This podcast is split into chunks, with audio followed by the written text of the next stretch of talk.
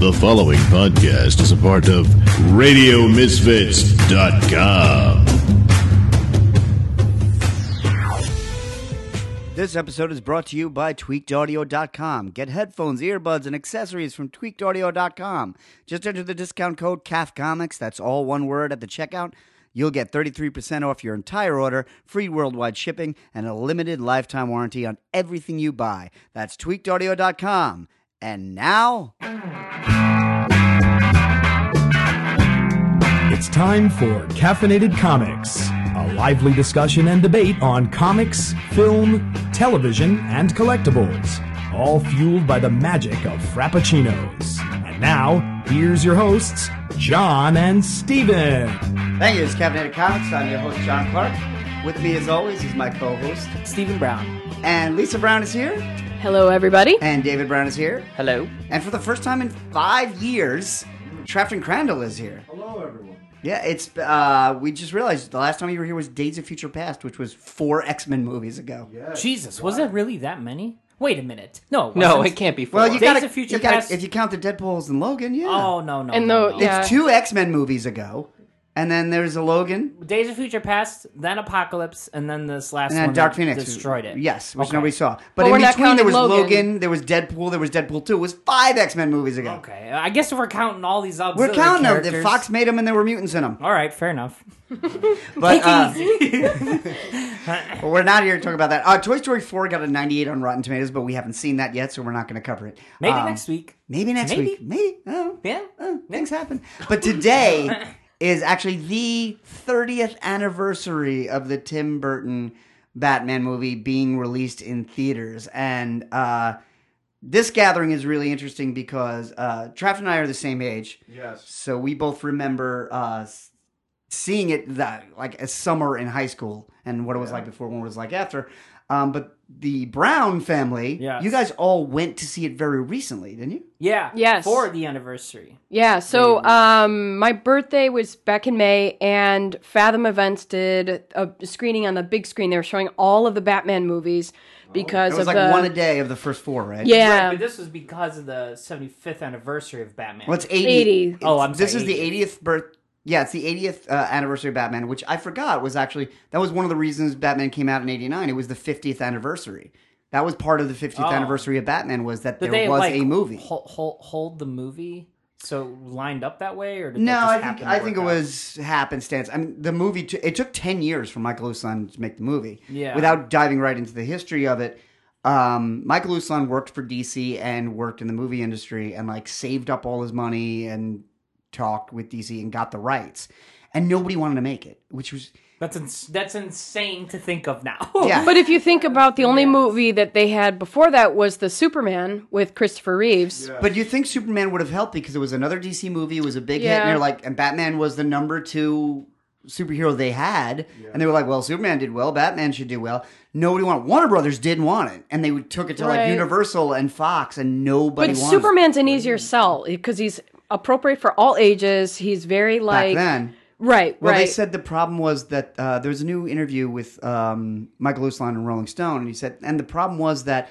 because the Adam West show was still in reruns, Oh, right. nobody could think of Batman being anything other than that, and they're like, they're like that show, the show, the Adam West show bombed in the third season.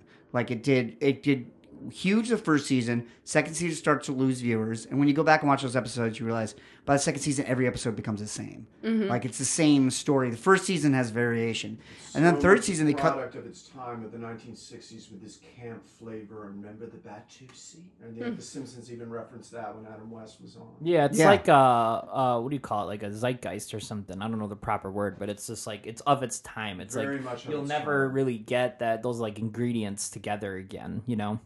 Yeah, it's uh, but it was it was such a stink on the brand that there there was nothing they could.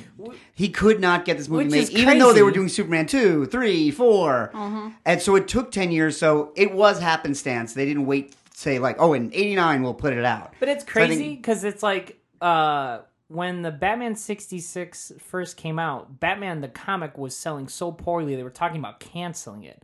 So Batman 66 comes along and saves Batman the comic book from getting canceled. Then Batman 66 ruins the chances of Batman getting made into a movie for like 20 years before they figure out like what else it could be beyond this guy in this terrible costume running around like an idiot, you know?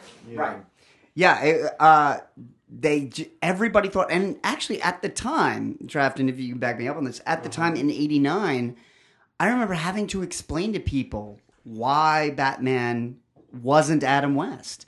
Like, it matter the importance of the character, its history, its power, its mythic power. Yeah, it, everybody thought, well, like, wait, wait, this isn't funny. Robin's not in it. And I had uh, probably about 87, maybe 88, I think I'd gotten the trade of Dark Knight Returns. So when Dark Knight Returns came out, I wasn't reading DC at all. I was just reading Marvel. But then I got pneumonia in my sophomore year. And on the way home from the doctors, we stopped at the mall. And at Barnes and Noble, my dad said, "You can get any trade paperback you want because you're going to be in bed for a month." And I got the Dark Knight Returns because my mm-hmm. friends were saying it was good. And then it, I got so obsessed with it that I snuck out with 103 degree fever to buy the newest Batman and Detective off the racks. And it was good because the Batman was the 10 Nights of the Beast, it was the KGBeast, and the Detective was the first appearance of Ventriloquist. So I was completely justified. You still have that? but yeah, yeah, I got them. Uh, I don't know that they're my original copies. They Yeah, it might have been rebought. they maybe. Um, but I was obsessed with Batman, and I knew what Batman was mo- in the modern world. So when they said they were making it, I got really excited. Then they said they got Jack Nicholson to be the Joker. I got really excited. um, but in the outer consciousness, nobody expected this thing to be anything other than Adam West. Jack Nicholson was casted before Michael Keaton, is that correct? I think so. Michael Keaton was the controversial choice. Right. Controversial at the time. But that's what I'm Huge guessing. I'm saying backlash everyone's like Michael Keaton. pissed, but were they pissed before because Ni- Ni- Jack Nicholson hadn't signed on yet, or had Jack Nicholson signed out and they were still pissed because they thought it was going to be like a comedy because of Michael Keaton? Um, well, Nicholson Nicholson could go either way because Right. Nicholson could be big. So Nicholson didn't like just scream drama. what was Nicholson's Well, big movie before this? I He won the anything Oscar culture. for Terms of Endearment in 1983. Yeah, and he'd also And won the Oscar uh, for One Flew Over the Cuckoo's Nest. Yeah. Right. He was he And was that was one what, of the biggest stars all through the seventies. Yeah. He Yeah. began with Easy Rider, that put him on the map. Before that, he was doing like biker movies in the 1960s. Roger Corman Roger stuff, yeah. Corman Played stuff. Chinatown in the 70s. That sounds good. I Yeah. saw that. So he he Yeah. already kind of established himself because I feel like he played these dramatic roles, but they were all they all had like a flair of crazy to him. Yeah. So Well, like and The Shining. The Shining. Oh. was Yeah, the I was just gonna of say right because there, The. Shining- Yes, Oh, working The with Shining Stanley is Kubrick. 1980. Yes. Um, oh, okay. So yeah, I he- guess he I think look he was a lot mostly younger. known for being the guy in The Shining at that point because that was such, a a, Huge, culture, yeah. and he was known as being like the best crazy guy in town. Although there was because he was crazy. He's crazy. Yeah, Mm-hmm. but You there know, was. legitimate. Um, they were talking to Robin Williams in case Jack Nicholson fell through because Jack Nicholson wanted a lot of money. It And was he like got, got it. it. He He had a massive deal, which set him up for life. Yeah. Whoever Yeah. that agent you're- was on that Nicholson deal, I just remember it was like if my visual image is on it, or like just everything tied together. He got paid. Yeah, and it set was like a ass up for- merchandising deal, right? was. yeah. Well, they It said was. he's he said that he was agent the needs a raise. yeah, Yeah. he said he was the only one that knew, and he was talking to uh, Jack Valencia, who's like the the uh, president of the actors. Uh, the Actors Union. What am I thinking of? Actors Equity. What am I thinking of? Jack Valenti, the Motion Picture uh, Association. Yes, America? yes, yeah. for he, he said he said Jack he, Valenti. he was at the Oscars and they were in the bathroom together. And Jack Valenti asked him, he's like, "So what about this Batman thing?" And Jack said, "He goes, "Ja- Jack, there's no top to what this movie's gonna do."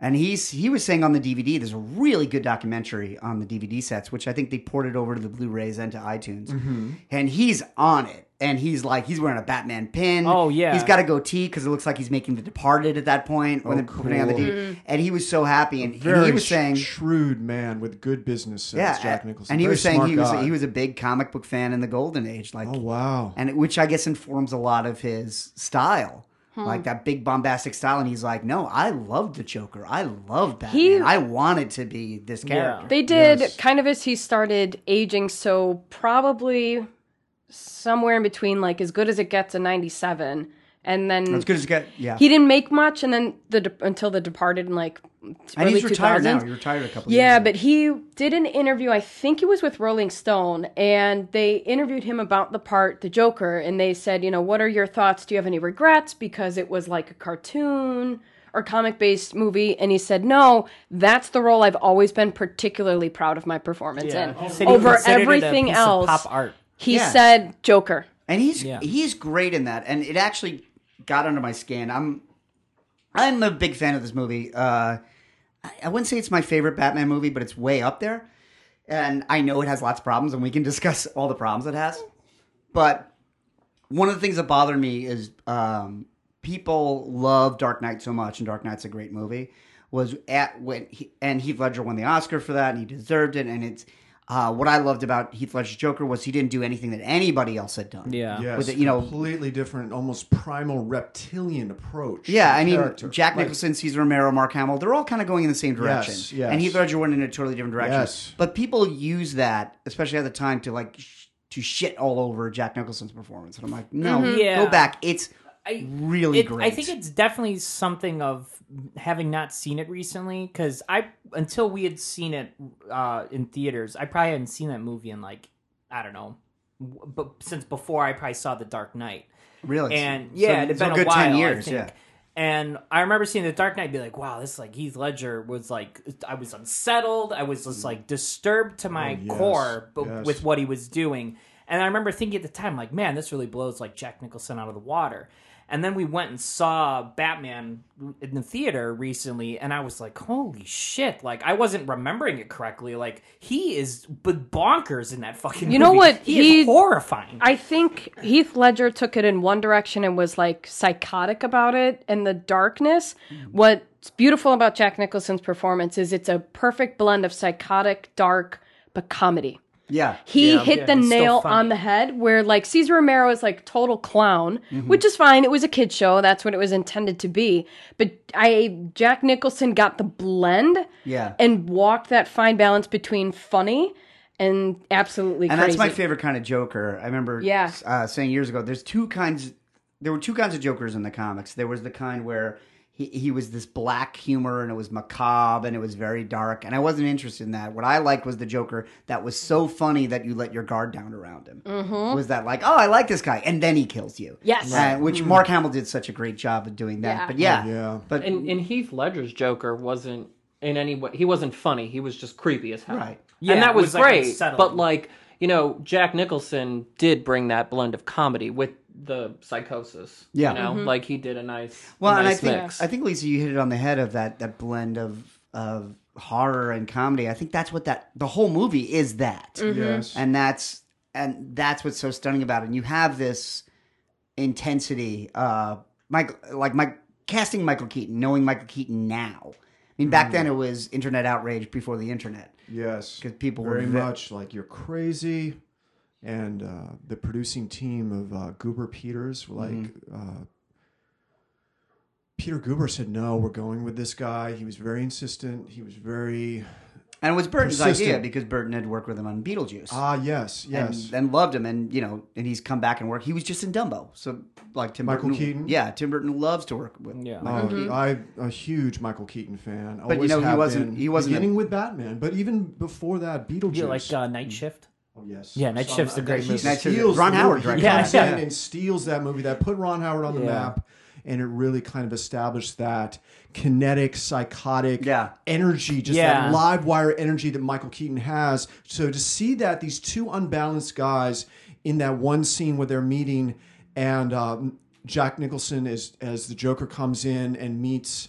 Uh, Michael Keaton and Keaton's like, "You want to get nuts? Let's get nuts!" And boom, and he shoots him. And so That these scene guys is are so all- weird. That though. no, but that weird, scene but that you is what see Night that Shift is. insanity. The entire that's Yeah. the entire character. I, I always Night felt like that scene, like Mike Keaton was like, "Can I just go crazy once?" Yeah, Because just he's like, he's once. like, I'm so composed as both Bruce Wayne and Batman. He's like, I just want to yell at him. yeah. Yeah, It's But great. You see that just it's like somebody who actually dons this cape, and they're both psychos. It just but Batman is just like walking this line between ego and id, and is so driven by anger at the injustice at a primal age of seeing his mother and father killed by the same thug, Jack Napier. Uh, they're really kind of like I remember Steven Spielberg said when he saw Ralph Fiennes around the time of Schindler's List doing Hamlet, and, and Steven Spielberg said he was so entranced by Ralph Fiennes' sexual evil, and I think Nicholson really brought that kind of like sexual evil, and Michael Keaton has that too to these guys, Yeah. to Yeah. Batman. Well, Tim Burton said that the reason he picked um, Michael Keaton was his eyes. He said there's always something going on, and I was noticing Oh, this you're in absolutely right. It's like a quiet intensity. Well, I I noticed this recently. Um, we were just talking about so Trafton. You said you hadn't seen Spider-Man: Homecoming. I definitely recommend it just for Michael Keaton's performance. But I noticed the thing with Michael Keaton is he never looks the other actor in the eye. He's always glancing off. He's al- he's Yeah. al- he's always he always like looks at him and just goes away and just goes away. And there's there's two perfect Michael Keaton moments. One is in Batman is when he shows up in uh, Wayne Manor and Robert Wuhl's making fun of the the armors. And Yes. he's like it's Japanese. He's like, oh, he goes, oh, because I bought it in Japan. And he like doesn't look at them. He's like Bruce Wayne, and he's just glancing around the room. ADD or And bipolar yeah. or hypomanic or something. Well, just well, that manic energy. uncomfortable. It's just an he's Yeah, he's yeah. thinking three steps ahead, and he's uncomfortable with somebody else in the room. Yeah. and there's that. Um, and I know you haven't seen Homecoming, but there the the moment in the very beginning of Spider-Man: Homecoming where um, the premise is that uh, the Vulture was a guy who he built his whole business around cleaning up after the Avengers fight. And he was like, "Oh, we're gonna make all this money because we're gonna do the reconstruction of Manhattan." And then Tony Stark's company comes in and like cuts them out. Ah. And uh, and and Michael Keaton's like, "No, you can't do this to me." He's like, "I bought all these trucks. I'm gonna go out of business." Yes. And one of the corporate stiffs is like, "Maybe you shouldn't have. Maybe you shouldn't have overextended yourself." And Keaton gets his smile and just glances. He goes, "What'd you say?" Yeah. And it's Nice. And Perfect. as soon as he did that, I Ah, went, nice. "Oh, we're getting full on Michael Keaton." And then he Yeah. punches the guy right in the Did he? mouth. Oh, yes, that's good. It's but Uh, it, but he has that. He's uneasy around people, and he Yes. makes people uneasy. Yes. which is why Beetlejuice is such a great. Yes. because Beetlejuice is trying to be your friend, and he just makes you more uncomfortable. And he improvises and just goes off on this like rants and Beetlejuice. yeah, Just, and uh, that's what makes his Batman, I think, so compelling. Well, they just I- did yeah. IGN or I don't know any of these internet things. Somebody was like, uh, "They America voted their favorite Batman's like Christian Bale," and this is We like, posted it on our Facebook page. yeah, maybe that's where I saw it, and it's like, uh, no, Michael Keaton is because Michael Keaton was very close. Also, that was unfair because they only judged the live action film Batmans. And I'm like, wait, Adam West isn't on this? Or Kevin Conroy? Conroy's not on this? But the thing Uh, about Diedrich Bader uh, even should be on this because I've been about- rewatching Brave and the Bold. No, Uh, he shouldn't. no, Diedrich no, Bader's he's a great He actually is Batman. great in Brave and Brave the and Bold. the Bold. I actually I hated that show until I watched it. I That- hate that guy. that show's. Oh no, he's great in everything. He was great in Veep. He was great on Um, Drew Carey show. He's God. great. Um, I've been re- rewatching Brave and the Bold, and it is second only to Batman the animated series. That show is so much better than you remember it being. Uh, so Michael Keaton is the only guy who plays Batman like a crazy person. Because Batman Yeah. is a crazy person. There's uh you, you can't pretend that Batman's just like a rational dude. tremendously damaged human being. Tremendous. a rational guy But joins that's the what CIA. they Yes. reference that in the film, you know, Right. and so they kind of make it. He has a line where he says, um, "Because I have to," or something like that, and it's they demonstrate that it's a compulsion. Right. Oh, well, He's she not says, like a she well says it's not exactly normal, is it? And he goes, it's Right. not exactly normal world, is it? And Yeah. I was 17, and I was like, yeah! But that's what I'm saying is like Christian Bale, he's totally like uh mentally sound. He's just very, pulling- very angry. Yeah, he's just very angry, but it's like they all play it like they're like, nope, I'm Well, clear headed. and- It's like Batman is uh he's he's he's he's just as crazy as all the villains. Yeah. He should be in a Yeah. cell next to the Joker in Arkham Asylum. They're all nuts. Yeah. But it's like uh this guy gets to like join the Justice League, you know? Well, and, and the and He's uh, the darkest of the iconic superheroes. and they play Yeah. that up even more in the sequel, which comes um, from the darkness, literally. I want to focus more on this movie. I mean, I, I could talk about Batman Returns forever because I find it a fascinating, Fascinating. movie. Uh, there's so much weird depth to it in places you don't want to go, and you're there. But that's that theme comes to the front in Batman Returns. We're like the three of them, like we're all freaks and nobody can deal with us. right. You know, is that like Michelle Pfeiffer, Danny DeVito, and Michael Keaton are all the same. Yeah. and, except for uh, Christopher Walken is Donald Trump for some reason. Yeah. Oh my god. Yeah. But yeah, but um, how did you guys feel seeing it in the theater? What changed from? I, I assume that you guys like grew up watching this on VHS on a CRT monitor. Okay, yeah. So, so, I have our VHS, Of Yeah, because. Lisa saves everything. I don't save everything. I Almost save everything. important things. Yeah. So we, I don't Everything's remember the first time we saw it, but it was a VHS tape, and my parents probably showed it to us way before we We should have seen have it. seen it. For Yeah. sure. Right, So we would watch it on a loop, and so it was so bad. Like we watched it so much that uh, you guys, do you remember the commercials that were on the VHS? Daffy Duck. It was Yeah, Daffy, Daffy- Duck. No, putting- no, they got order now. Yeah, yeah, You yeah. gotta have your catalog. Warner Brothers T-shirt with your ball cap. Yeah. Get your Warner, Warner Brothers, Brothers ball cap. I actually just rewatched that because because of this. I actually found Yeah. it on YouTube and the watched VHS it. was the first VHS tape I ever bought on my own, and I believe um, we can get into the marketing of it. I believe it was the first movie that was priced at 19.99 because back then Mm. all movies were 100 bucks because only video stores bought them and then rented them out. And Batman was one of the first movies where they were like, For, like, home no, buying, you buy this like- and you take this home. And I remember I ran into Sam Goody's uh, after school because we had a mall It was a No, I know it was, It was a joke. record store, It was yeah. a joke. okay. Uh, you don't was remember good Sam. Goody? It was 1989. Record stores, mall record stores. Yeah, What malls? Product of the late 20th I've shopped century. there. I know what you mean. I know Sam Goody. You There forget was a a- lot of Or I remember it. There was a mall across the street from my high school where we all hung out, and I ran in there and went right up to the register, and they had the one sitting on the register like we have in stock, and I snatched it off the register and handed it to the person, and she was like, "We have an end cap like right over there." Yeah. I was like, "I'm here. This one. This is here. I'm taking it." I want it now. so I remember Yeah. those commercials very well. Yeah, yeah, But we that watched was your introduction to it. Yeah, so we would all watch it. So my parents, there was a lot of us. We were a lot. So we would do like uh, we used to kind of have like sleepovers. I don't know how else to say it, but we would grab our sleeping bags and all line them up in the living room, and we'd stay up half the night, But just the siblings, just the siblings, and we would just like jump all over the couch and make beds out of the couch cushions, and we would watch Batman Endlessly. endlessly. And so there were a couple movies in that rotation, but it, we always came back to Batman. So it's like this VHS has like half the covers ripped off, and like, and I still have it in. I don't have a VHS player. I did, but but you still have. The I tape. have the I have the So, how- tape. so how did it feel watching it in the theater? It was. Um, I feel like there were a lot of stuff that people noticed. Like nothing jumped out at me. Well, no, something. The cars. I noticed some details. So like uh, the Joker cars, the his henchmen. I didn't know there were Christmas lights in the cars. Ah, Like Oh, you can't. yeah. I don't remember seeing see it it on the on DVD DVD. or the VHS. So I was like, oh wow! Like I never. I've seen this movie. No joke. At least Four, 400 500 times, 500 times? times easily. Wow. And so it was, I noticed like small details, but I've seen the movie and I watch it pretty regularly. So there was nothing that like, other than details that kind of jumped out at me. But I think uh, we might have talked about this because I think we talked about it like oh, when like you went I've to see seen it, it, and then like the next day we did a podcast. But the prosthetics on the Joker, I never Oh, noticed. yeah.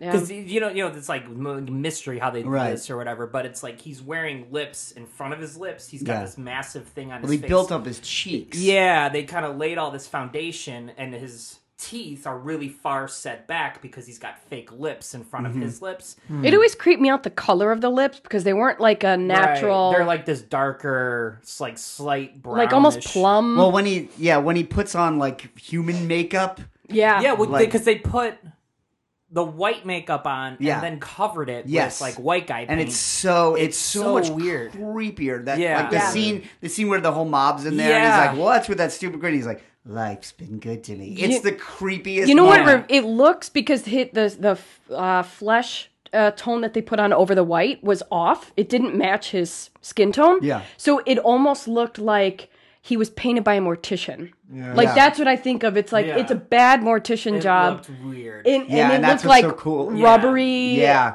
skin. So he almost and looked that like was a the corpse. first Joker uh, they ever showed that was mutilated because you know Cesar Romero just wore the makeup Mm. Right. and covered his mustache and, and just went out there. But like, uh, and when they cast Jack Nicholson, one of the only things that I had a problem with was I was like, well, he doesn't have that long face that Mm-hmm. that um, the Joker has. The Joker has that long shit, the classic like Yeah. Jose Luis Garcia Lopez, Neal Adams has that long face because it's all teeth and comes down. And I'm like, but Nicholson has this round head. How are they going to do that? And, and I actually I remember reading an interview with Sam Hamm before the movie came out, and they hadn't cast a Joker yet. and he said he said in it, well, I really really like. There's a young actor called Willem Dafoe that I think would be a, a great oh, Joker. Oh, he would. He, he has the look. And well, Yeah. what was so great is that he ends up playing the Green Goblin. You know, and so every when he was announced as the Green Goblin, I was like, "Oh, we're gonna see what his Joker would have been like." And I really think his Norman Osborn would have been his Joker. Yeah. yeah. Mm-hmm. But but the way they solved that was Nicholson has a big grin, but he has this round face. But that they just stretched out the cheeks and and that he actually gets scarred. Yeah. Yeah. And then of course that became a big part of Heath Ledger, and that's kind of the established look of the Joker. I mean, you never thought that Cesar Romero fell into a vat and was No. bleached white. Right. What Hmm. What stood out for you in the theater, David? Um, I think for me it was probably just the effects. Like that was Hmm. something that was, you know, as a kid I never paid attention to, but uh just like in the opening in the opening scene you have like the two guys that you know attack the family and then they're going they're counting the money and it zooms up um and it shows like uh, Batman's silhouette as he kind of like walks inside or something and it's like a very old like Oh, CGI um and then Pre CGI. right Yeah. Yeah. yeah like pre CGI and then um the other thing that Well, there's like an animated shot. When, Yes. when Yeah. Yes. When he Right. swoops around and it's just right and it's, just, a animation. silhouette yeah. Yeah. Yeah. and then um and then all the models like that they used Mm-hmm. so like when the um, uh oh, the, blows bat up the chemical plant, and it's like clearly like a right little- and or what when um the bat is it the bat plane i don't know what it's specifically called i'm sure it has a name It's bat plane. bat plane when it crashes Yeah. and it's just like Yeah. you could tell there's no weight to the thing Yeah. Yeah. like it's just like it's a matchbox Yeah, yeah. situation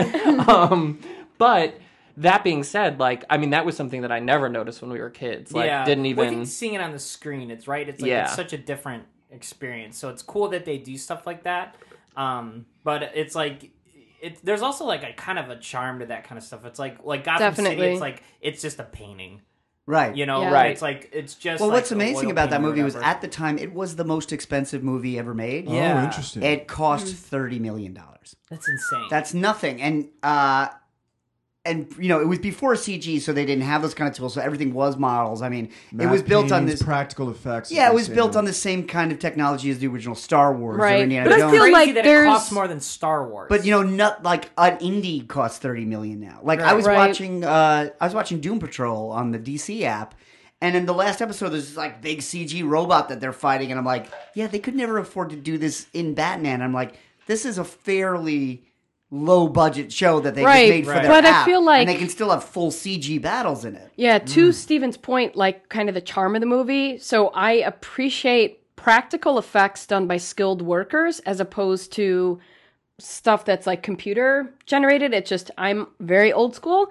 Um, so in the same way that I appreciate like the Universal monster movies, Yeah. I now see that quality in Batman 89. So it's like it doesn't ruin it for me if I figure out, oh, like, oh, look at how bad these. I don't think the the special charm, effects yeah. look bad or I don't- terrible or wouldn't they dated bad. They- because they're very practical, very old. They're now like old school classic. Hollywood. Yes, And- every film is a product of its time. I mean, Yeah. and despite what George Lucas does of brushing up the original trilogy every five or two, seven years, so he can put out more product to keep the empire he needs going. more money. Yeah. Right, right, Until Disney just took it away from him. yeah, Right. thank God. right. Here's all the money in the world. Stop it. Go away. but I think um, They just what, paid him to stop it. yeah. what I enjoyed the most about this movie uh, was that we are all like of a generation that saw it, like John and I's generation, the VHS generation. You all saw it on on tape, and now we can view it on an iPod and just smaller screen. But just you have to see something on a big screen. And to me, Batman '89 was very visual. It was very cinematic. You have to see it in a movie theater, a good movie theater. And to me, what Burton really captured was this visual surrealistic image like the first shot of gotham city is just this hellhole of like i remember they said they wanted to capture manhattan if there was no zoning with these huge vertical it's this surrealistic nightmare landscape and the mm-hmm. jack nicholson joker mm-hmm. really is this maestro of evil like a demented ringmaster nearly at the end where you have the, the third act where he's just people are being gassed and there's chaos, and then Batman swoops in for the big finale. So it's this nightmare ringmaster, this demented circus, and that's what Batman to me always has been. It's literally like you're going into the lower depths of hell. Yeah. And these these characters, the Joker, whether it be the Man Bat, whether it be Catwoman, they're all just the most just something primally primal fear. It's like human beings in the jungle looking at eyes in the darkness, like glowing mm. red eyes, and just this primal fear that Batman comes from the darkness and he's like the only thing holding back these forces. It's just his sheer will and anger to stop the, the injustice. the aesthetic that's what i really like about the aesthetic is that i agree with that completely but it's the juxtaposition of the dark gray scale kind of color palette of gotham and then you introduce the joker with so like bright. plaid pants and like you know kind of going crazy and so it's but it's the lightness that represents Yeah, and the I think this is the evil in a way. This is the first movie, uh, definitely the first movie, but I don't even think in the comics they had done it as much where they turned Gotham into a surrealistic world. Like before then, even in the comics, even like Neal Adam comics, it's, It's New just a city. It's New York. It's like we'll draw some buildings. Here's some building. I mean, certainly Adam West was like a backlot, and it, it was Los Angeles. Right. Like if you watch the Adam West movie, they're just driving around Sunset Strip. But I feel like, they probably went darker with this one to, because people thought Batman was a joke. So I wonder, like, how much of Yeah. Burton's style or aesthetic was Well, they said doing they said specifically even, the uh, opposite of '66. Even the producers thought it was too dark, and Burton was like, "Nope, this movie's Nah. A dark maestro of he Tim Burton always is this gothic priest of the left hand path man who's just familiar with the darkness. He loves embodying. He's a highly visual guy. You just go for the visuals and what he's going to take you on an imaginary tour through. It's going to be this, like you said, Lisa, this comedic kind of like unstable acid trip. Yeah. through the darkness. That's Tim Burton, and it's You're not kinda going to be just s- along for the ride. oh you're yeah, just along for the ride and just enjoy it. And it's not going to be narratively. John and I have analyzed Batman '89. Like the part two is a mess. It's just episodic, just Jack Nicholson doing his thing. and right. Well, there's the, the It doesn't hold up narratively with a Burton visually vision, it's but so visually good. that It's just you're along. There's for almost it. no story. Like when you go in Right. there, it's like you um, Batman's already Batman. And he's, Yes. he's just running around as Batman. We see the origin of the Joker, and then it's like an hour of of Bruce Wayne dating Vicki Vale, and then Joker doing things. Like the Joker has no plan, which which is funny because in Dark Knight he says, "Oh, I don't have a plan." He's like, "I'm a dog chasing That's cars." the point, He has yeah. so many plans where he's like, "I got two boats and these two things over here, and I'm gonna drop this woman out a window, and I'm gonna like," and he's like, "And I'm burning half the money, and I'm gonna put your eye through a pencil."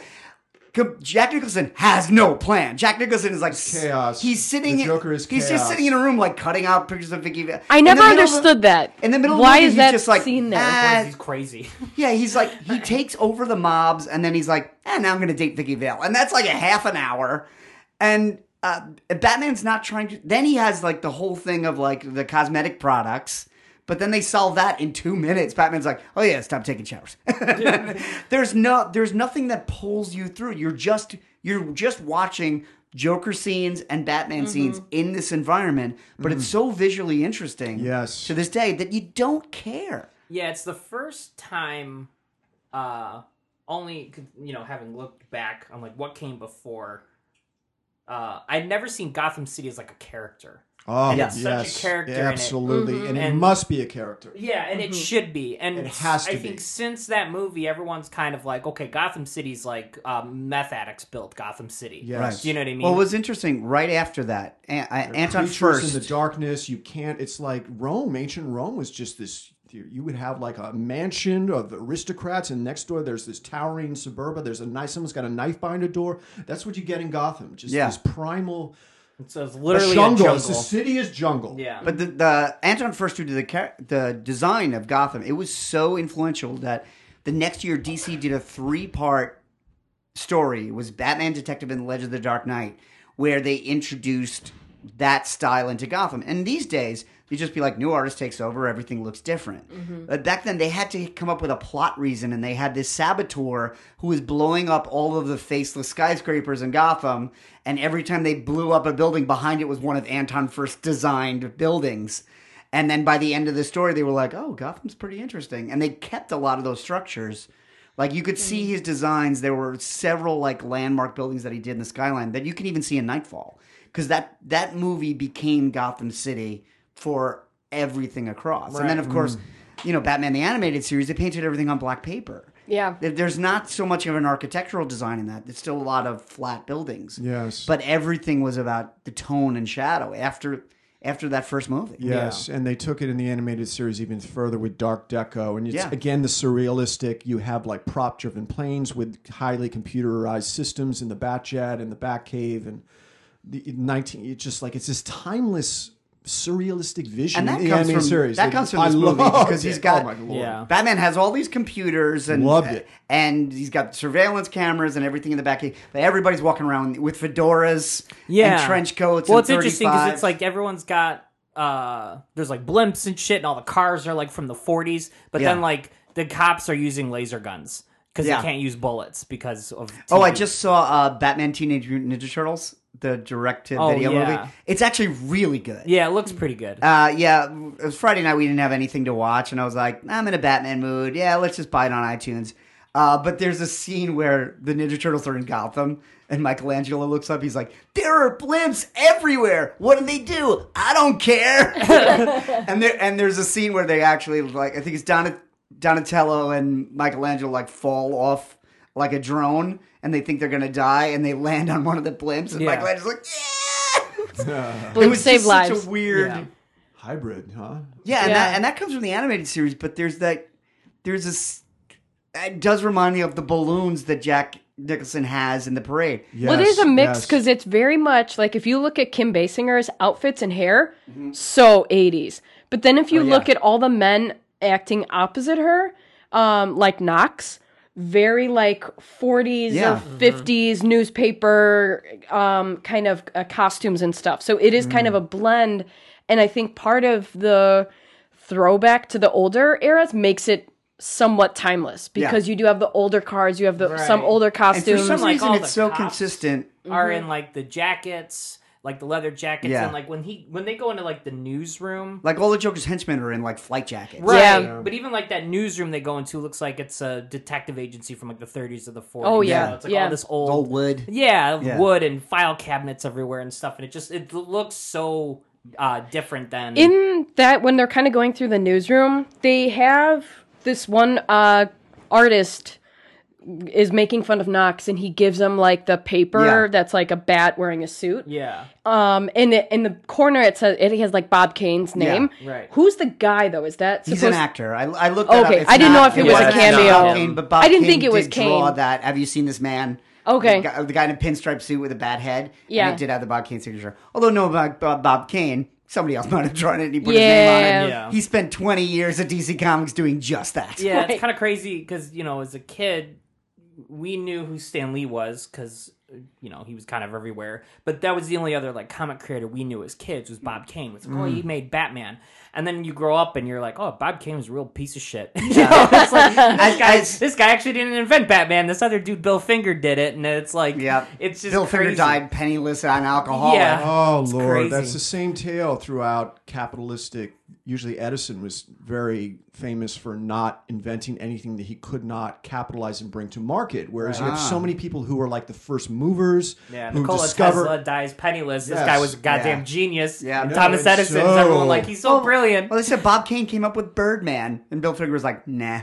Yeah. Like, that's what he But had. they said he's like, the, he the had Batmobile, wings. Robin, the Joker, the Yep. Penguin, Joker all the was villains, Jerry Gotham Robinson. City, like everything was. Bill Well, he had a studio. Really? Bob, Bob Kane ran a studio of like five, six guys. Bill Finger was part of that. Dick Sprang was there Yeah. later.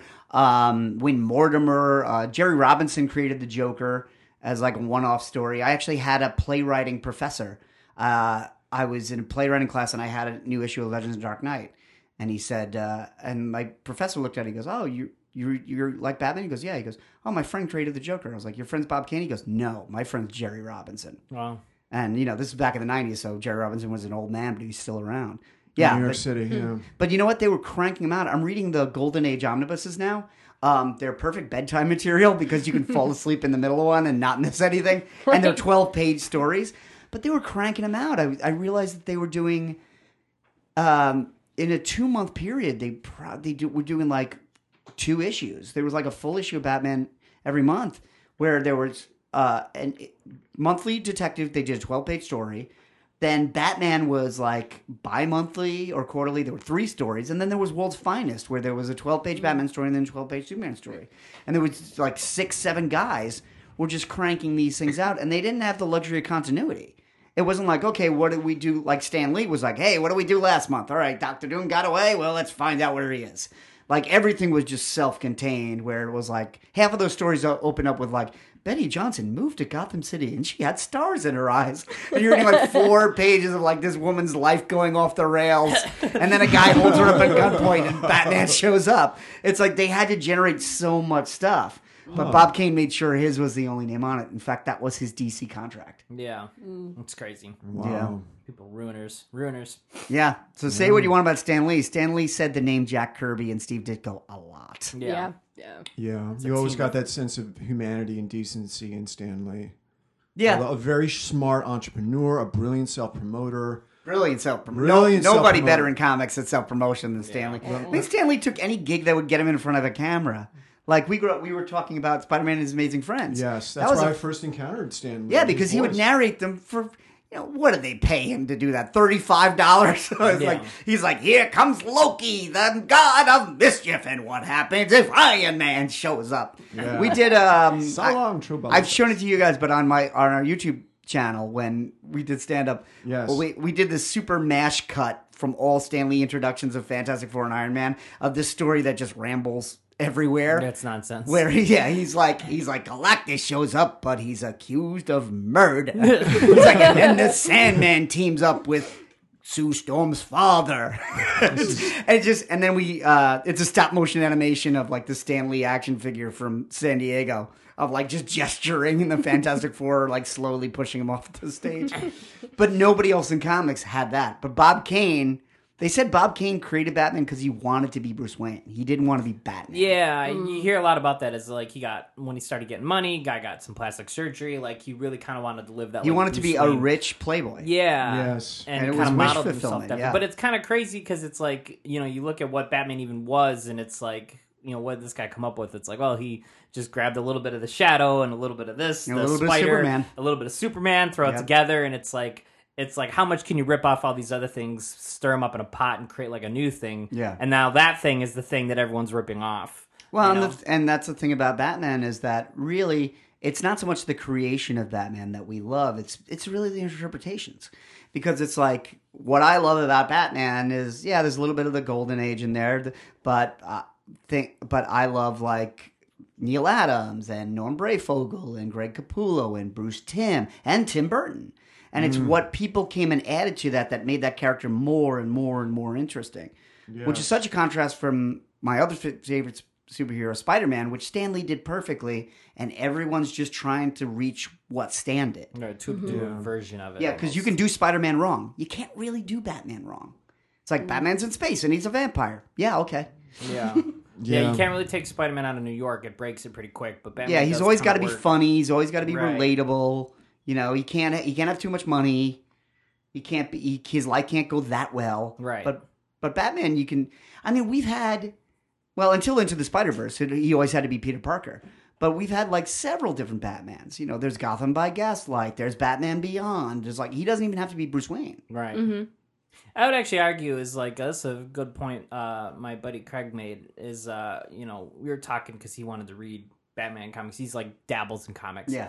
And uh, I always recommend Year One because it's like my favorite Batman story. And he he he pointed out, and this is like kind of I haven't really been able to shake this, but he's like uh, Batman kind of sucks as a character. Like as a character, there's nothing to Batman. It's everything around Batman that's interesting. Yeah. Gotham's interesting. Batman is like a visual is interesting. The villains are interesting. The supporting cast is interesting. Alfred's interesting. Jim Gordon's interesting. But it's like we could talk about Peter Parker. We know who Peter Parker is. You can kind of define how Peter Parker acts and his character, and it's like there isn't really anything to Batman. It's like It's angry. true because if you reading multiple Batman comics, uh, if there was something to Batman, there would have to be more Bruce Wayne. Or Right. like there's no layer to Batman. So if you think about like a Spider-Man comic, think of how often do you see Peter as Peter, struggling to pay the rent, Right. Yeah. taking care of Aunt May, dating Mary Jane, um, working at a job and like messing up and you know J. Jonah Jameson yelling at him or whatever, and him trying to defend Spider Man. Like Right. Peter is very well developed, and You don't if you see- take Batman away from Bruce Wayne, there's nothing. Yeah. Right. Which is part of the. It's a good thing and it's a bad thing because it makes him a great case study. like, Yeah. if you want to like go and study like Freudian, you know, case conceptualization, Batman's perfect for that. And I totally wrote a paper Well, on it in grad shot, school. the perfect shot of Batman is in Batman Returns, which Tim Burton had more freedom to do. But, But I one think would argue too much. Too much. Too much, Freedom. too much. He went Freedom. too Bring it, Pullman, it's, Scared Pullman. it's Scared the kids. debatable. You did scare the kids. Yeah. Although, yeah, although uh, we were watching Batman Returns, and there's that shot where it goes over the zoo, and, it, Yeah, and it's, yeah. it's flying over the zoo. And I went, uh, and I'm watching with the boys, and I go, "This is the most Tim Burton-y thing I've ever seen."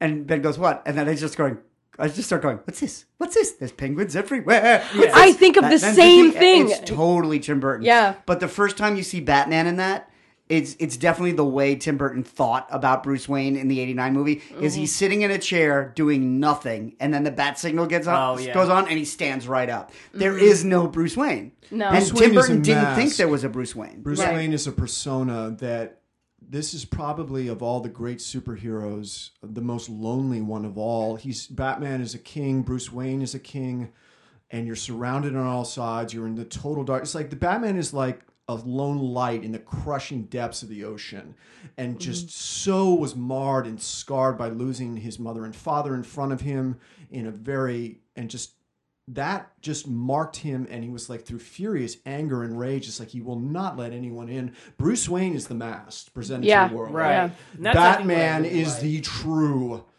personality And because of that, that's why when you go into the Batman world, you start adding these characters that dilute that because because he has this whole huge family around. There's Alfred, there's Robin, there's Nightwing, there's Batgirl, Yes. there's Batwoman. alfred is the only the one least who can get close to him the only father And in this movie, everyone is removed. Robin was originally in the third act, and they cut him Ah, out. interesting i didn't know that Um, yeah, and then he was in Batman Returns, and they cut him out, and uh, he wasn't. He, he doesn't show up until Batman Forever, which is a totally, basically a different universe at that point. Totally, that's Joel Mm-hmm. But anything- the disco superfly But- 70s Yeah. interpretation. But any connection It's that the he gay have- Batman. Batman it's has no- Batman. With Val Kilmer, Yeah. yeah, the the Schumacher. But in this, vision. Batman has no relationship with Commissioner Gordon. Commissioner Gordon's there. They never speak. Yeah.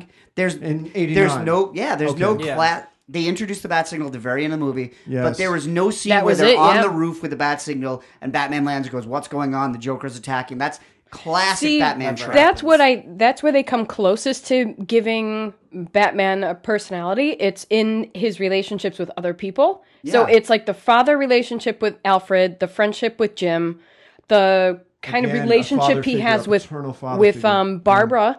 Right? Right. so sometimes she can put him in his place depending on who's writing the story, um, and then like his relationship with Dick, um, Yeah. because Dick will Well, put he him has in a his different place. relationship with every Robin, which is why I think Yeah. all of the Robins are viable and exist in the DC universe because his relationship with Dick and Tim and Damian and Jason are all different. Well, that's what I kind of wonder is that why they they will never have the marriage between Catwoman and Batman because what do you do if you give a guy a personality? Like he's existed for 80 years with no personality, that would be a game changer. Yeah. So how who does Batman become with Catwoman, which was essentially what he was writing to? But it was like I bought all those like, oh my god, are they finally going to do it? And I thought, of course they're not going to do it. They can't do it. Yeah, and the story's not over yet. Even though even though he's pulled off Batman, they're giving him another title to finish that story. Mm-hmm. Well, Batman and Catwoman, it's interesting. They'll never be able to get together. They're too alike. They're they're both aristocratic to the bone, uh, and just Antisocial. antisocial And and, again, star-crossed. They would destroy each other if they were married. It would be a marriage from hell. Yeah. They know it can't work. And Bruce again, Wayne that- knows that that can't work because he's the world's greatest detective. He's constantly in his mind. He's just in the in the cave of his mind, constantly thinking about everything that can go wrong. That's why I heard that of Superman. If Superman ever goes out of control, Batman always has a contingency plan for anything that can attack Because him. he's never He's got not kryptonite in the belt. He's also paranoid, He's always but- looking into the darkness, and co- that has to be just horrific burden to carry as a human being. Well, that's what he is. He's just Yeah. he's he's constantly carrying this burden, and whether it's self imposed or not. And a lot of people think it is because it's Oh, yeah. when you go into it, you're like, okay, when did his parents die? Like 25 years ago? Like, Right, he's super rich. yeah, it's like if you're go 30, life, buddy. like, you know what? If you're 30 and your parents die, you get over it.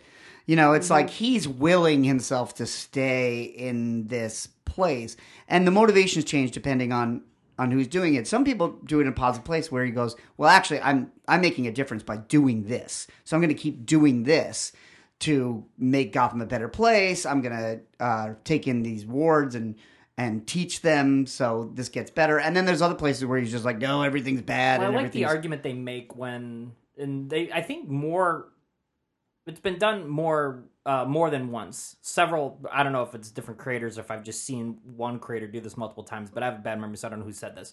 But they talk about Batman has all this money. He's Bruce Wayne, and he decides I'm going to fight a war on crime, a billion dollar airplane, and a billion dollar car, and a super suit, and I'm going to go out with all these gadgets and weaponry and blah blah blah and fight crime.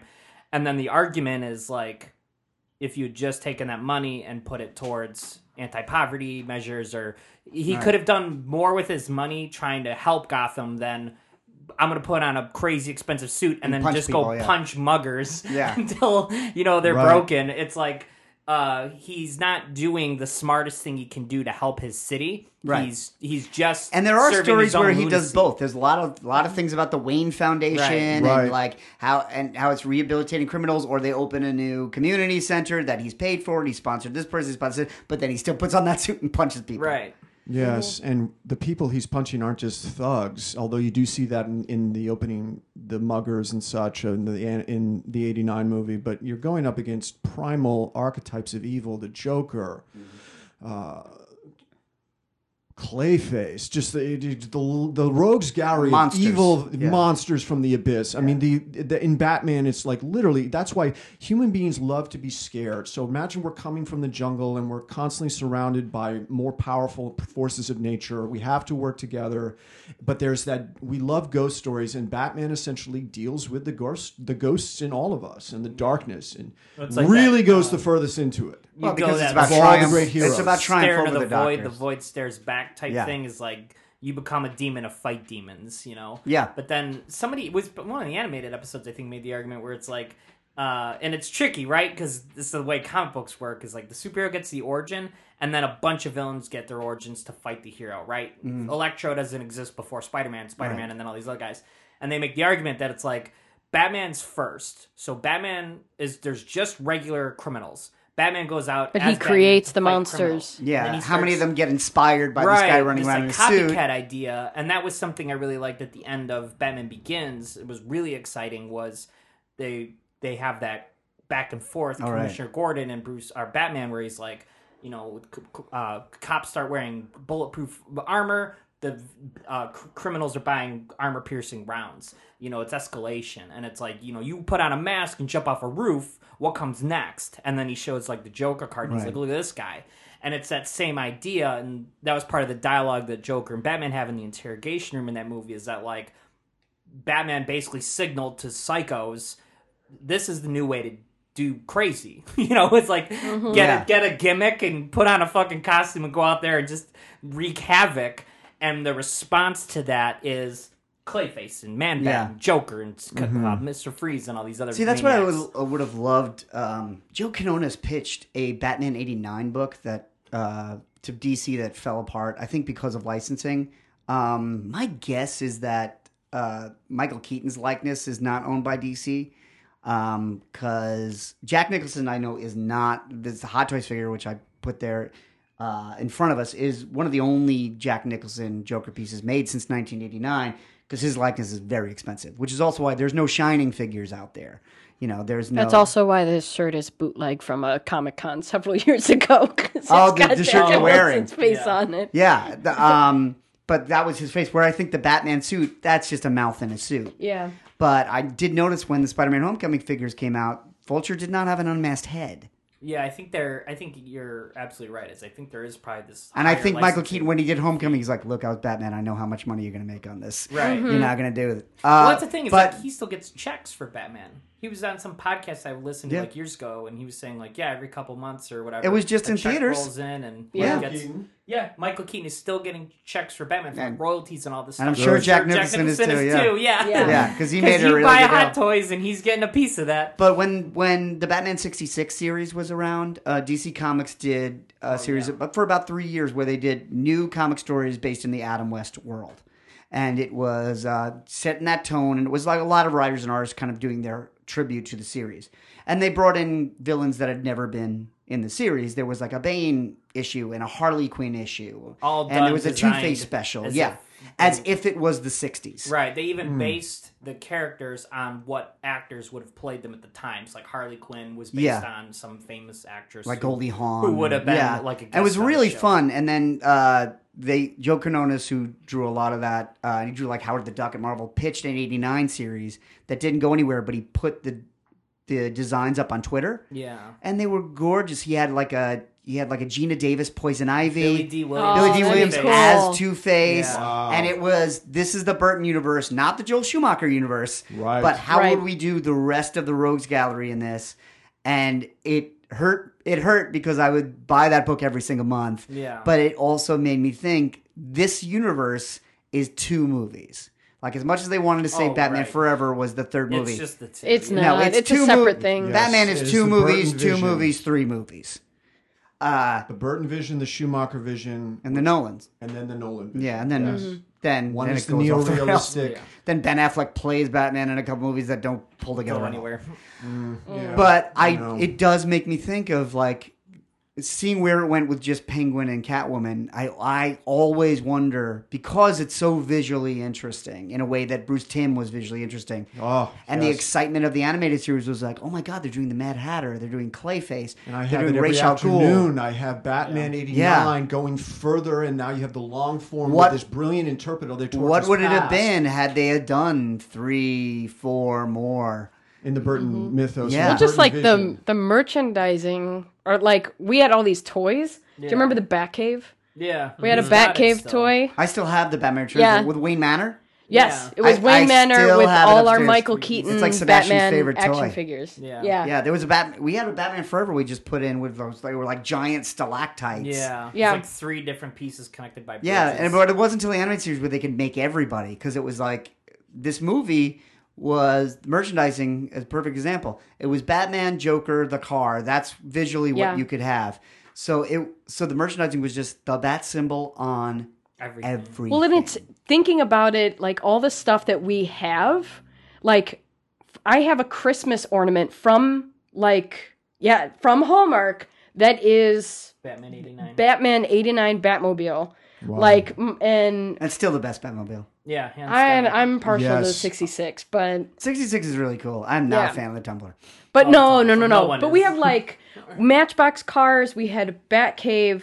They made a, a roller coaster at Six Flags. It's still there. It's still there, and my Yeah. dad had Michael we Keaton went- on a T-shirt we went last month. We went from to the, like an airbrush. You remember his airbrush Yeah. T-shirt that he bought at Six Flags? Oh, and we had those McDonald's like cups. Yeah, They we had had the lot- Six I had one of Flags those, like yeah. collector It cups, it was like a Neil Batman the Adams ride. Batman on it. Yeah, and Yeah. I know Star Wars did a lot with like the figures and everything, but I feel like Batman uh, was this like merchandising bonanza. I think Star Wars Yeah. backed into it where they were like, okay, we'll do a couple toys, and then the toys sold really crazy. So they were like, okay, more, more, more, more, more. They were a little more prepared for Empire, but it always felt like they were a little behind the trend. Yeah. like they were racing to keep up. Mm-hmm. Like Batman knew what it was doing a year out. We should talk about the marketing because it's very, we're talking about the marketing and the business aspect, and really what we see now, thirty years later, is the cart before the horse. Where John and I were talking about this, and men, John mentioned you mentioned that you thought it was Amy Pascal who said we don't make movies anymore; we make marketing events. Yeah. Where you Mm-hmm. market something a year out. I'll remember this. I'll tie this off like in 1998, the Godzilla, the Roland Emmerich. Oh, they pushed that They hard. marketed that thing, and I was like, "Yes, Godzilla's coming back! I can't. I love Godzilla."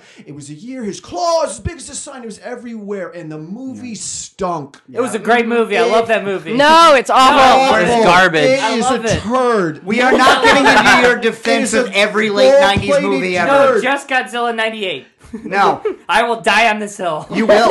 alone. You will be murdered will. by the end of the Yeah. yeah. You are I'll die alone. with you. This And is we'll go Hamburger down to Hill. hell and, and grapple to the last with you because that movie, I just flicked the screen off. I just like. I was think I saw Memorial that movie Day in '98. theaters like seven times. Did you really? Yo, And then he watched I it. love Godzilla. I had He watched it on I an had endless everything. loop at home. I love that movie. Wow. Well, who wasn't love Godzilla? I mean, we saw him on television. I love the big guy. I'm so glad he's back. But anyway, let's go back to '89. Yeah. Oh, Okay.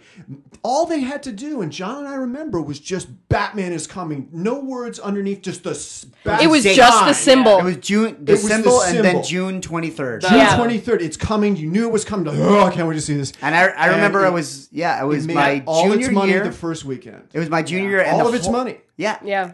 It was And all a trickled build up. off. It was because Indiana Jones and the Last Crusade came out a month before. Yes, 'cause now and you even have- seeing the third Indiana Jones and Raiders of the Lost Ark is my favorite movie ever made. It still felt like it was a preview. Like I came out of Last Crusade going, "That was good. Batman is coming." Yes. Like they put Yes. it in Well, I will everybody's say brain. it's like that movie poster with just the symbol, but Loved the it. symbol's breaking the frame. You know, it's yeah, it's like too wide, so they Right. crop Yeah. in. is uh, I, I I don't know who did it. We'll probably never know the name of that guy, but whoever put that together is it was fucking brilliant. People didn't know it was the bat symbol. People thought it was teeth What? what? because it, it looked like it Oh, looked. I could see it, It but looked yeah, like teeth. like, Like, like I said, I was I was primed because I was in Batman Yeah. after Dark Knight Returns, and like I was there when I tried to call to save Jason Todd when he died. I was like, I was everything Batman of the moment. I got you. The so hook I deep. I was reading every article. I was up to speed. But were for most people, they, a lot of people looked at the bat symbol and went, "Hey, what is that? What is it? Yellow Yeah. and black? What is?" Hmm. Like they weren't even thinking that it was Batman, but they walked away thinking, "What is that?"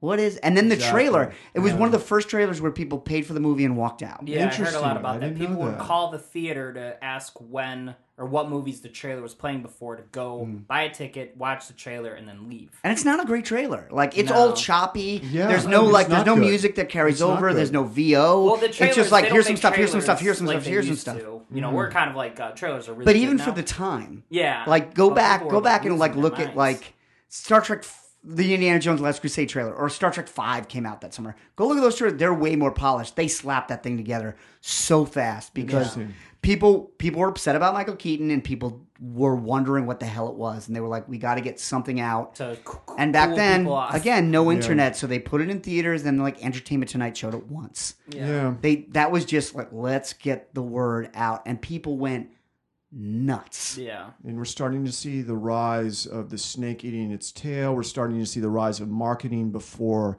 movie uh, and going for pre branded awareness. And now I think this is just my own opinion that we are eventually we're going to run out of pop culture to mine from the 20th century. We need new story for Hollywood blockbusters, and Batman 89 was one of them. Really, where the big weekend is it. We own the weekend for the studios. We must win this because another one's coming right down the pike and Americans are overworked, underpaid, and they just want to have a great time at the movies. And now the technological high ground is gone. Even with IMAX, even with we're still getting this like by the numbers stuff. So we plateaued. and we plateaued, and we, we it's been 40 years since 1977, and Star Wars just came out of left field and blew our minds, Right. And created the mythological universe of the long form and the mythic character, and then the comic books with Batman and Superman, and now the Marvel comic universe and everything. This Well, the Marvel broad com- canvas, but we need another. The Marvel comic Universe. We need something to save the blockbuster. the Marvel comic universe tired. gives me hope because I feel like the box office receipts have been very tied to the quality of the movies. Where when you Mm. look like what are the like, there's been four or five that crossed a billion. Those have been Oh, some of the best ones. It's like, Like Black Avengers, Panther, Endgame, Endgame, Infinity was War. like the, is huge. Yeah, you know, it's like Ant Man and the Wasp was fine, and it did fine. So Yes. I think we're so inured to blockbuster, blockbuster, block, and now they come out all year. They're not summer. six They months. used to be Yeah. summer- March to September. Yeah, well, it used to be summer and Christmas, and now it's like you get ones in February, you get them in October. They it's just year round. But I do feel like we are going for quality because mm. we're we're going to the things that are really, really, really good. You know, Force Awakens did the best out of those four movies. It's the best out of them. I mean, Solo did the Solo did the least business because people are like, I don't think it's going to be good. And they just rushed it. You can't when we get them every three to six months. Quality. You can't build on can't. anticipation anymore. Batman had a year. Like we saw that trailer a year. And you know what? There were no Mm. I can't think of what a big blockbuster was in 88. I don't know that there was one. You know, I can think of think movies that came out in '88, but I can't think of what the When big did Jaws movie come was. out? Big so- Jaws was 1975. 70s, yeah. Jaws By 88, you had was Jaws Spielberg. They four. say that was the first big. That was the first big one, yeah. And then Yes. Star Wars it right was. after it. But it, Jaws was based on a hot property. It was a best-selling book with Peter Yeah. Benchley. So it, it was like the Marvel comic universe. in a Yes, mm-hmm. but the blockbuster is that it goes global, it goes all over the world. Arnold Schwarzenegger said to Will Smith, he said, Young man, unless you can open a movie in Australia or Singapore, then you are not a movie star. We're seeing the global reach and really the explosion of the box office star.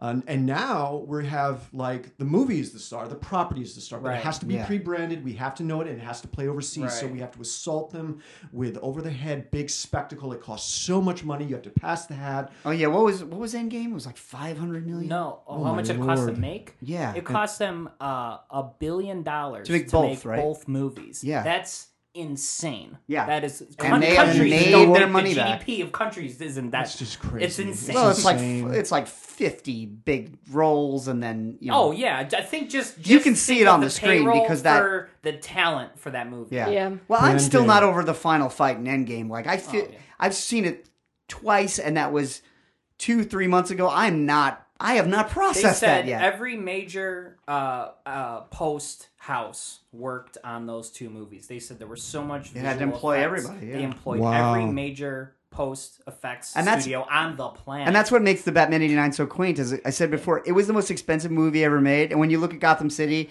it's like an intersection that 35 people live in. Yeah. Like when they have a parade, they can't fill the street for the parade. yeah. And like like parade the don't parade- go very far. No, No, it, it goes Every- around the corner. Everything Yes, goes around the corner of the Monarch Theater. Yep. Yeah. Everything. It's kind of a smaller movie when we look at the scale that we have. Oh, now. yeah. It's Right. it's just that's how the industry has changed. yes. Because you know it costs more than Superman did. That's crazy. Mm-hmm. Yeah, eh, you know the original Star Wars: A New Hope was eight million dollars. I know. I insane. know. No names. Yeah, Yeah. I know, and also they had these young, talented guys that were like creating the like the computer revolution. these ILM, yeah. enthusiasts, you know, like George Lucas was kicked, getting like his ass kicked, storm. and yes, and he came back, and John Dykstra, they were fooling around. It was like a frat, it was like Animal House, and like Van Nuys, and nothing had been done, and George just had a fit and. Ended up in the hospital and like from the making big. They did it for like eight to nine to ten million. The budget was so small. Yeah, well, nobody believed in it, No, it came out of completely left field. and that's the thing. So yeah, Even George Lucas, the So- merchandising deals he made were so he's like, well, if we can sell enough cookie jars of R two D two, Right. then I Mm-hmm. can make the rest of the movies. He was a San Francisco independent indie guy that came from. came like- from Coppola. You studied Yes, he under did. He Coppola, and was the- Coppola's always Coppola's been about finance your own stuff. right, Yeah, right. except Coppola doesn't have four billion dollars. No. it's interesting. The like it said that Zoetrope by Coppola was like very artistic and creative, and everybody loved there, but the toilets didn't work. While his Lucasfilm at hmm. Skywalker Ranch was this ultra modern, sleek operation, but a corporate wasteland where there was no soul. And it's like George Lucas threw a party in the 1980s and nobody came because hmm. he just. Like John Milius said that you know there's George up in Marin County in Lucasland, you know, making a bunch of pap, and here comes Howard the Duck. Right. Hmm. Well, which is why he had to go back to Star Wars because Yes. he, he wanted to push digital filmmaking. The only way he could do it was by making more Star Wars. Well, also just in the '80s, he got his heart broken when Marcia took probably took him to the cleaners. yeah, well, she edited New Hope and then divorced him. In and 19, they- she and had an say that's affair like in '82, '83, and you can see that in Indiana Jones and the Temple. Oh, a For guy God's gets sakes, his a guy gets his ripped heart out. ripped out. On screen. You see Spielberg and Lucas just working out their demons. Yeah. Like Kate Capshaw is the shrilly Once, blonde. once you know that they're Take both that, going Amy through Irving. a divorce Yeah. during the making of that movie, that movie makes a lot more sense. Yeah, exactly. Even more as casting Spielberg, Spielberg marries the actress. right? It's just does like the it's fucking chicks crazy. the chicks appeal. They're still, they're still. Uh, that's so absolutely, he loves her. They they're very well matched. yeah, so, so uh, uh, you're right. Batman '89. I, I think it's easy to say we wouldn't have anything uh, superhero base we that we did. Yes. Batman It's 89. the it's the uh it's the second most important super movie ever made. It's a linchpin. Superman one is the first Hollywood. one. Yeah. Yes, the Batman Batman Animal, 89. Superman '78, the Richard Yeah. Donner Yeah, vision. I agree. and- We turned a corner with Superman. We turned another corner with Batman. Yes, Those we are did. the It changed big the ones. industry. It changed. It, yes, I would say the third, business-wise, third would be Sam. Raimi Spider Man Yeah, and then Yes. Iron Man. because that because that Yes. beat Star Wars. That was Yeah. the first superhero movie that just beat up Ev. That was 2002, right? Yeah. Spider-Man Yeah. had been in the in the wilderness for so long developing. It took forever to Yeah. get It took forever. Then hell. I was the. I remember this. I was in Chicago at Sheffield. I come out of my apartment. A guy is walking down the street in a Spider-Man costume, not a Head to mask, toe. head to toe. I'm like, wow, something's going on here. I went to see it. It was great. Now we look at you know Sam Raimi. The first one is kind of very mechanical. The Spider-Man Two. Spider-Man 2 is Yeah. great. Is but you know what? It's Oh. you look at the Sam Raimi Spider-Man the same way you look at the Tim Burton Batman. It's like this was so important of its time, and yet technology's moved on, and storytelling's become more Mm-hmm. sophisticated, and we've gotten hundreds of movies like this since. But there's there's still something about the charm of that movie. Yeah. and like I said, Spider-Man 2002. on Yeah, Sam the Tim Raimi. Burton- I love the yes. Raimi vision. The- the I second like one is Tobey the best. Maguire so much. Yeah. Spider-Man. He really nailed. you the- need to see the- Homecoming. I do. Well, you need to see Tom Holland that. as, as yeah. Spider-Man. We got the rest of the day. Yeah, why not? Uh yeah, but um, if you want to let us know what you think of Batman '89, if you think it's a piece of crap next to Dark Knight, uh, let us know. I will die on that hill. I'm signing up right now. Die Hunt you down. No. I will send hard up demonic creatures to go to work on you in the night with etheric pliers and a blowtorch. well, if, if you want to back up any of these threats, uh, you can find us online. I'm at Not in My Book on both Instagram and Twitter. That is the official Caffeinated Comics social networking feed. You can also go to our Facebook page, facebook.com slash caffeinated comics, where we post all the news and trailers and things like that. Um, how do we find everybody in the room? Uh, I'm on social media at Mimblewimbles. I'm on Instagram at Queen Elizabeth. Uh, Instagram at the Brave Butter Pecan. Twitter at Trafton Crandall. Yeah, everybody's somewhere. And uh, you can listen to our show. How do you listen to our show, Steven? You can listen to our show on Spotify, Stitcher, and iTunes. and we are part of the Radio Misfits Podcast Network. Uh, click on the Lifestyle tab. Uh, we're under back to you. We used to be the first one alphabetically, but we're C and they're B. Yeah. But we will talk to you next week.